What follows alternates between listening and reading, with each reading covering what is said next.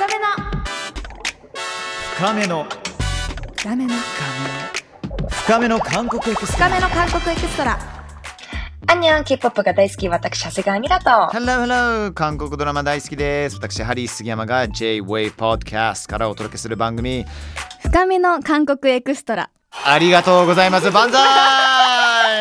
い歳た。だきました。いただきました。今週もジョインしていただいているのはスペシャルゲスト川口ゆりなさんです、はいお願いします。もう先週はゆりなちゃんたくさんねもう練習生時代のねはい。もう皆さんとのこの空間の話もね 教えてくれたり。いやー嬉しいですね。あ。りがとうございます、えー今回は引き続き、はい。えー、ゆりなさんそして現地韓国にいるうん。長谷川ミラさんミラちゃんミラ。で、アニャンセヨ。で、で、で、アニャンセヨ。なんですよ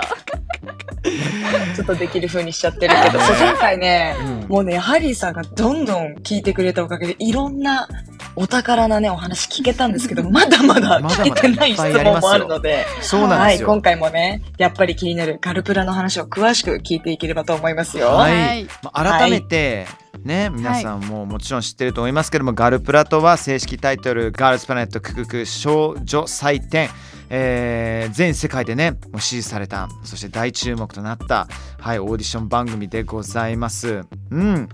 まあ、韓国中華圏そして日本の k p o p アイドル志望の女性たちがレディーたちがデビューを目指して、えー競って最終的には、えー選ばれたメンバーはケプラーとしてデビューし活躍するということはい。だったんですけどもう本当ゆなさんはね、はい。もうあの思う存分全てを経験されて、まあ、最後までねそうですね、えーもう本当涙ありはい。本当感動あり、はい。うん。そんな日々を過ごされましたけれどもね。はい。どっからスタートしましたかね、まあ、ちょっと現場の雰囲気が正直どうだったのかとか、うんうん。そのもうちょっとずつ人が減っていくわけじゃないですか。その中で流れた空気感とか、うん。ね、あの仲の良さとか回を追うごとにいろんな変化が訪れたと思いますけれども、はい。今はね振り返ってみてどうですか、なんかこう99人いたんですけど参加者が、うん。あのー最初の方はやっぱり99ん？98人全員とちゃんと会話できたかって言われたらそれ難しかっまあそうです ですけどやっぱりずっと一緒に最終ステージまで過ごしていくとなんかこうみんな脱落とデビューがこうねあって、うんうんライバルみたいな感じできっと視聴者の方はそれぞれのことを思ってるのかなって思う方も多かったと思うんですけど正直お互いはもう仲間みたいな感じでうんそれこそすごいこうなんだろう過酷な環境の中でみんな同じ環境の中で一緒に頑張ってるなんかそういう苦しさとか大変さを分かち合ってる仲間みたいな感覚の方がすごい強くて。うん正直もうあのなんだろうデビューするかデビューしないかその蹴落とすとかなんかそういう感情というよりかはなんかもう自分ができること自分ができるベストを見せてそれで結果になるかならないかみたいな感覚だったんですよみんなが。うんだから結構もうとりあえずこの「ガールズプラネット」っていうものが放送が終わるまではもうみんなどんどん月日が経つにつれて結構精神的にもやっぱりうちに入っていっちゃうし、あの観客の方がいなかったのでコロナ禍で、だからこうファンの方の声援を直にこう感じることもできなかったから、よりやっぱり自分自身との戦いみたいな感じになってってだからこう本当に自分との戦いで周りにいる仲間は自分を支えてくれる存在でみたいなうん。感じだったんですよ。ちなみになんですけれども、はい、その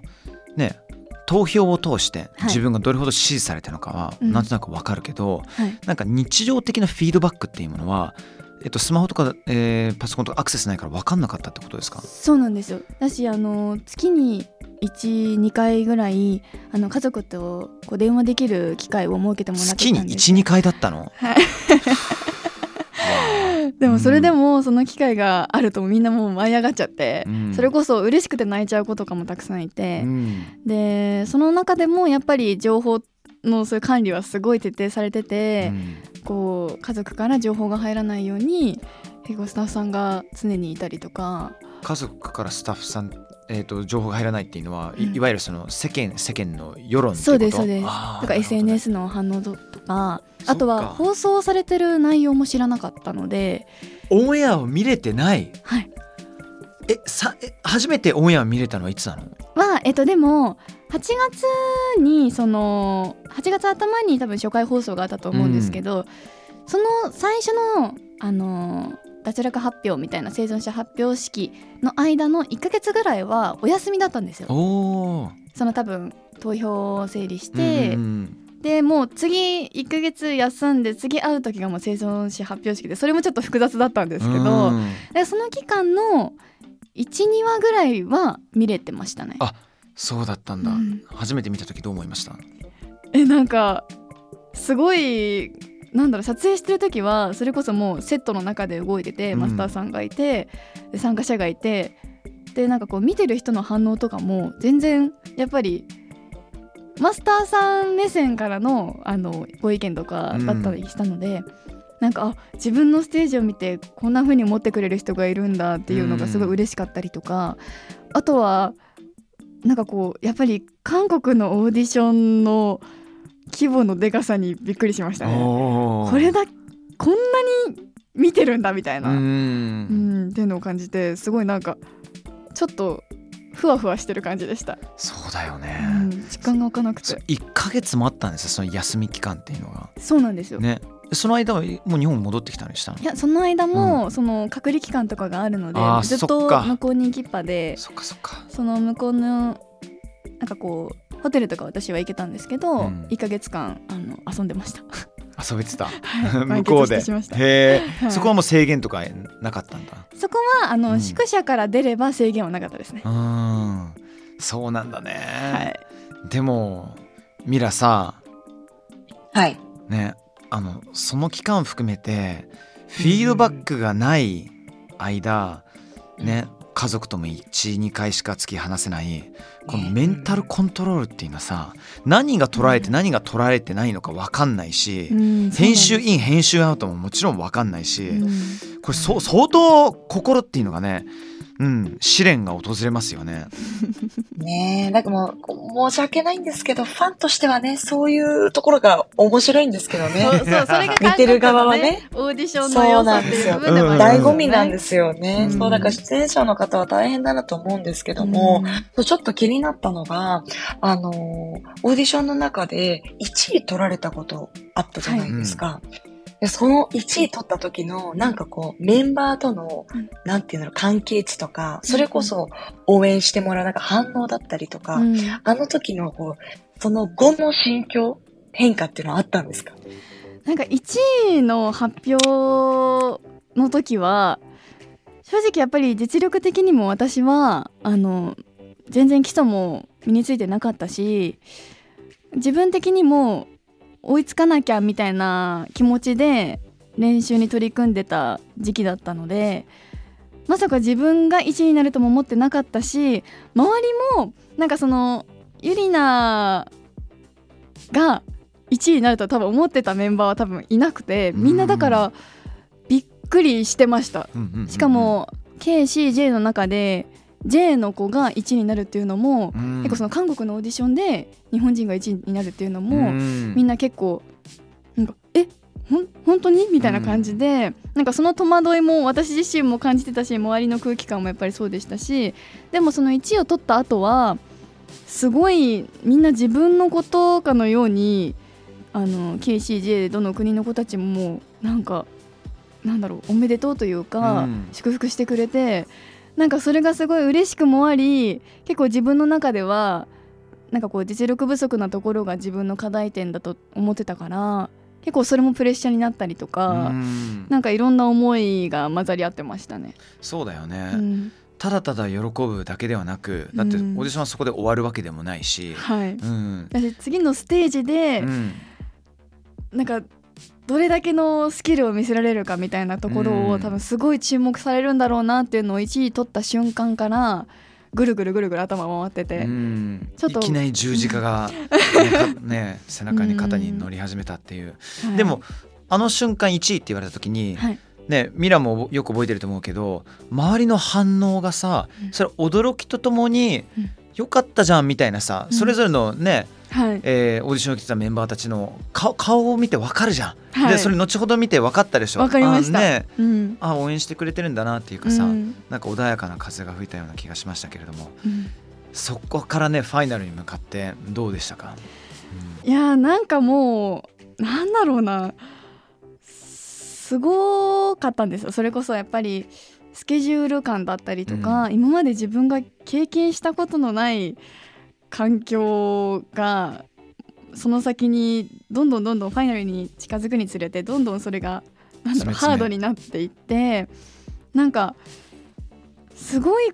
経験をしたなっていうのは、一日は何時からスタートして何時から終わってどのようなはい、流れだったんですか、練習だけの日はあの8時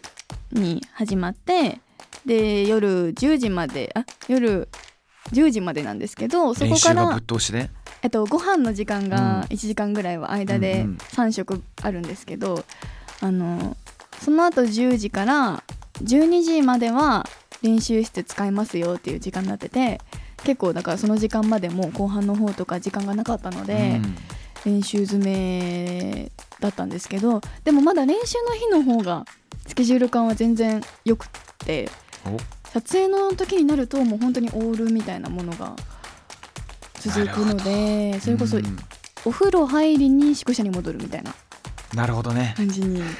なったりとか するんですけどでもそれもそれこそチェリバレのメイちゃんとか仲良くさせてもらってるんですけど k p o p アイドルのカムバ期間ってうん。まさしくもう本当にそれらしくて、もうその2週間睡眠時間34時間あればいい方みたいなうん感じらしいっていうのも聞いてたのであもうこれがやっぱり韓国のアイドルさんたちはこれをもう常に経験してるんだなって思うとすごいなと思いました。ももうこの環境の中で生活するのにも精一杯なのにそこにプラスで新曲の振り付けだったりとかあとはビジュアルを保つために食事管理とかいろいろしてるわけじゃないですか。そうだね。なんかそう思ったらすごいなって感じて。怒涛の日々の中には食事っておっしゃいましたけども、い食事管理ってどのようなふうにどんな形で向き合ってたんですか？えっとそのガルプラ期間の時は割と食事の、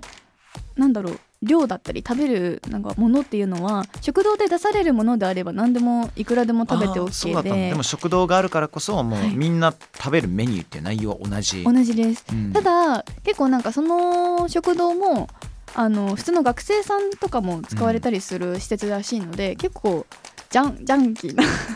なるほど。のが多くてだからこそえなんかとんかつも出ますしうどんとか、まあ、あのキムチスンドゥブみたいなものも出ますけど結構お肉系だったり揚げ物はあ。が毎食出るので、だからみんなやっぱり練習で体力使ってこうエネルギー消費してるから食べたいんですけど、うん。衣装もやっぱり足とか出るしお腹も出るし、はいはい。あの本番直前になるとみんなやっぱりご飯の量を調節したりとか自分でしなきゃいけないので結構戦いではありました。目の前にあるのにそうっていうのはありましたね。つらっ。ねうん、えだってエネルギーを取らないとさはい。動かないし頭動かないしなんなら振りとかさそうなんですよ。全部入ってこないでしょ。そうなんです。ね。フラフラなっちゃうしみたいうな、うなんしかも睡眠なんてさもう34時間取ればいい方。はいでなんかそこになんかさ酸素カプセルが置いてあってなんかちょっと1 時間寝て「はい復活」とかそんなさじゃないですね。ね。うん。わけじゃないしミラどうよ。お顔が。ちょっとごめんなさい、声出なかった今。すっごい体で反応しちゃって、ちょっとやっぱでも確かに、あの、私はもちろん経験したことないですが、いろんな方の話を聞いてると、やっぱりその練習生期間が、それが K-POP っていう、うんあの、ことを言ってる人、確か誰だったっけな、ブラックピンクのジニちゃんとかがドキュメンタリーで言ってたので、うん。あ本当に醍醐味というか、リスペクトしかないですね。やっぱ見えないところでも努力、いろんな食事面だったり、ダンス、うん。それだけじゃないところ、うん。本当になんか、お疲れ様でしたってまずなんか言いたく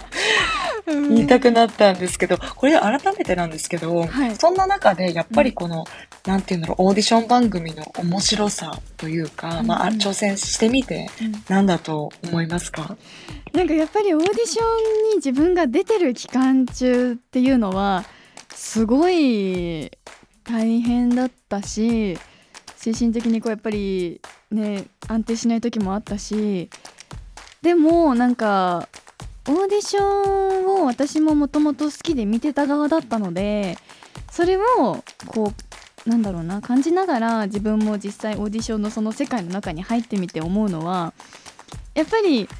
追い詰められないと成長できない部分があるなみたいな。のはやってる自分も感じるし多分見てる方たちもそこも結構楽しみに見てる方も多いんじゃないかなっていうのは感じました。ううんん、なんかやっぱり普通の冷静な時にこう考える自分のなんだろう思考というかそういうものと精神的に追い込まれた時に自分が取る行動とかって結構本能的なものだったりするから、それこそ自分のなんか本質的なところとか自分自身もそれで向き合ってあ自分こういうところあるんだなって気づきにもなったりとかしたしなんかそういうのはオーディションじゃないと経験できなかったかなと思いますね。確かにそうですよね。うんだから本当人間味が一番おっしゃってたようなこう人間らしさが出る瞬間なのかなって聞いてて思いましたね。えう、ん。どうですか？なんかもしまたうん。オーディション番組が例えば仮にはい、あります、チャンス、ちょっと出ませんかって言われたら、うん。もう一回やりますか？出てみますか？なんかでも私すごい挑戦すること大好きっていうか刺激を求めて生きてるんですよ。チャレンジャーですね。そうなんですよ。なんか。みなぎってるもんエネルギー。本そうなんかあのなんだろう。安定した生活とかちょっとなんかこう安心な毎日みたいなものがあんまりこう楽しいとはなんかこう違う感じがしてて当、うん。結構つまんないなって感じちゃうタイプなのでもしチャレンジできるもので自分がそういうなんだろうトライしたいという気持ちになれば全然あるのかなと思いますただ今の 今の段階ではなんかこう自分がソロアーティストだったり俳優だったりモデルだったりでいろんなことに挑戦してもらっさせてもらってる環境でかつやっぱり自分がまだ極めきれてないっていうもっと極めたいという気持ちがあるのでそこをまずはクリアしてというか突き詰めてっていう気持ちは今はありますね。うん。うん、自分を追い込むことがはい。自分の成長につながるっていうのは、うん。これはどんな業界でもね、うん。共感できるポイントだと思うんですけれどもはい、あのくれぐれも日本の芸能界のいわゆる1ヶ月無人島ロケっていうのは やめていただきたいかな。あそうちょっとあ刺激は刺激。ちょっと僕からゆなちゃんに、えあの聞きたいことがあって、はい。共にはい。涙を流して、うん。そして戦った仲間たち、うん。うん。がもうグループとしてはい。今やってるじゃないですか、はい、それに対してうん。思いとかうん。はいかがですか、うん。えすごくそのデビューメンバーした子たち一人一うん。人やっぱり過ごしてきた時間が長かったので、うん。濃い話をしたりもしたんですよ。その自分たちの将来についてとか、うん。でそういう思いとかも全部知ってるからこそその子たちがデビュー決まった瞬間ファイナルステージの時も本当に自分綺麗事に聞こえるかもしれないけど自分事のように本当に嬉しくて、うんなんかこう自分がデビューできるできないっていうのは一旦置いといてその子がデビューできることに関し対してすごくもう胸が熱くなったというか涙がもう出てきちゃってでもそういう本当になんだろう思う子たちなので私自身がその子たちに対してそういう気持ちを抱いてるのでデビューしてる姿を見てもやっぱりこう無理体をこう壊さずに無理しすぎ無理しすぎずに頑張ってほしいなっていう気持ちで純粋に応援してますしだしそういう子たちそのケプラーの子たちと一緒のステージに立てるように私も頑張らなきゃっていう気持ちにもなりますし、だしこうやっぱりあの私もやっぱりなんだろうな一人の芸能人としてこのケプラーの子たちにあの負けないぐらいもっともっと大きくならなきゃっていうなんかこう競争心とかもやっぱり離れてみるとそういうところも湧いてきますしなんかこういい距離感で今もすごく付き合えてるなっていうのは感じます。今もコンタクトを取り合ったりとか。はい。そうですね。結構頻繁にコミュニケーションあの SNS とかあとはボイスメッセージとかでやり取りとかしてます。ボイスメッセージ？はいあのシャオティンとかが中国うん。なので結構中国の方たちってボイスメッセージでやり取りするらしくって。はいはいはいはいはい。そうあのいわゆる LINE とか、はい。WhatsApp に文字を入れるよりは普通に自分の声をそのまま入れる方が早いし、そうですそうです、ん。なのでその習慣が私もあの感化されてやってます。そっか。それはもうえシャオティンとは韓国語？韓国語で喋ってます。でもなんかそれもこの間そのホテルにそのケプラーの子たちが泊まってるホテルに私がいた時にあそう遊びに行った時に、おはいはいはい。あの韓国人メンバーの子たちが目の前でその私とシャオティン日本人と中国人が韓国語で喋ってるのを見て、うんえ すごい不思議なんだけどみたいな。感じで言ってて。あでもそうだよなと思って。なんかさそれ結構泣けない？っていうのもほら日本韓国中国ってさそれぞれ別の国じゃないですか、はい。でも音楽とそういった番組を通してその絆っていうものが今でもはい。続いていて、うん。なんかなかなかねあの国とか思想とか文化の壁ってなんだかんだあるじゃないですか、はい。でもそれをなんかもう全然気使わずに超えている、うん、その姿が今聞くだけでねなんかねちょっとなんかむしろキュンってする。めめっちゃ嬉しい、うんそうやって今もなんだろうそういうふうにつながりつながりを持ててることも感謝ですし、うん。あとはやっぱりそういう違う文化に触れれたきっかけにもオーディションになったのでなんか本当に出てよかったなというふうに思います。ううんん、出ててそしてその経験っていうものはうん。今後やっぱり自分の糧になってうん、よかったですね。よかったです、うん。ね本当に自分自身もなんかこう向き合ういい時間にもなったし多分帰国してから結構変わったんですよ。自分のなんだろうなんだろうなその仕事に対する姿勢とか、うん。あとはスタッフさんたちに対してこうやりたいこととかもうちょっとこうしたいとか、うんなんかこう思ってることをストレートに言えるようになったりとか、うん。なんかそういう日常の自分が変わったなっていうのはオーディションきっかけで思うので、うん。なんかそこは本当に大きな自分の変化だなと思います。ミラさ見たいよね、えー、ゆりなちゃんとケプラーが同じステージに立ってでそれがどういう形か分かんない。現地韓国の、ね、音楽番組かもしれないし日本の音楽番組かもしれない。分かんない。それこそ NHK ワールドのさねうんあのアジアのうん。フェスかもしれないし、はい、ねどうですかうんミラね、でもなんか本当にこの挑戦し続ける姿っていうのを、あの、まあ、番組だけじゃなくて、ゆりなさん SNS でも本当にたくさん発信されてるので、ファンとしては多分きっとファンの方々は応援しがいがあるというか、で、そんなハリーさん、そんな環境、もうふ、すごい、そんなことだったら共演とかしたらもうたまんないですよね。多ね分。うん。でもきっと、んどうですか？なんかこう、おっしゃってたように、まあ、あの、ゆりなさんも芸能人としてってありましたけど、いなんか目標の一つだったりするんですか？そういう共演も。えそうですねあのケプラーと共演したいっていうのは自分の目標大きな目標の一つでもあるのでやっぱり早いうちに皆さんにその姿をお見せできるように頑張らなきゃなってあのいい焦りを持って今は頑張ってます。うんたまんないですね、これが。その想像だけでもうファン多分、ほうでほうですよ、今。うん。楽しい。間違いなくねあのドメスティック日本だけじゃなくね国際的な活躍の日々が今後も続くと思いますので、頑張ります見守らさせていただきたいと思います。ありがとうございます。ゆいなちゃんありがとうございました。ありがとうございます、ありがとうございます。私もさいろんな話本当はもっと聞きたくて、はい。メイク、韓国と日本のメイクの違いとか、あアイドルメイクの話とあか、ー。それこそファッションの話とかもいろいろはい。聞きたかったので、はい。もしよかったらまたぜひ深く、ぜひ。ちょっと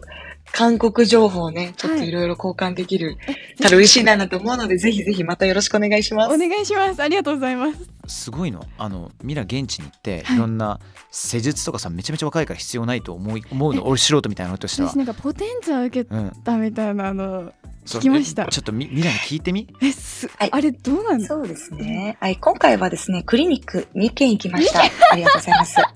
あの、前回ゲストで出ていただいたナナさんのおすすめのクリニックに行って、はいちょっとあの、肌系ですね。全部はい肌系の、あの、メンテナンスをいたしました。はい。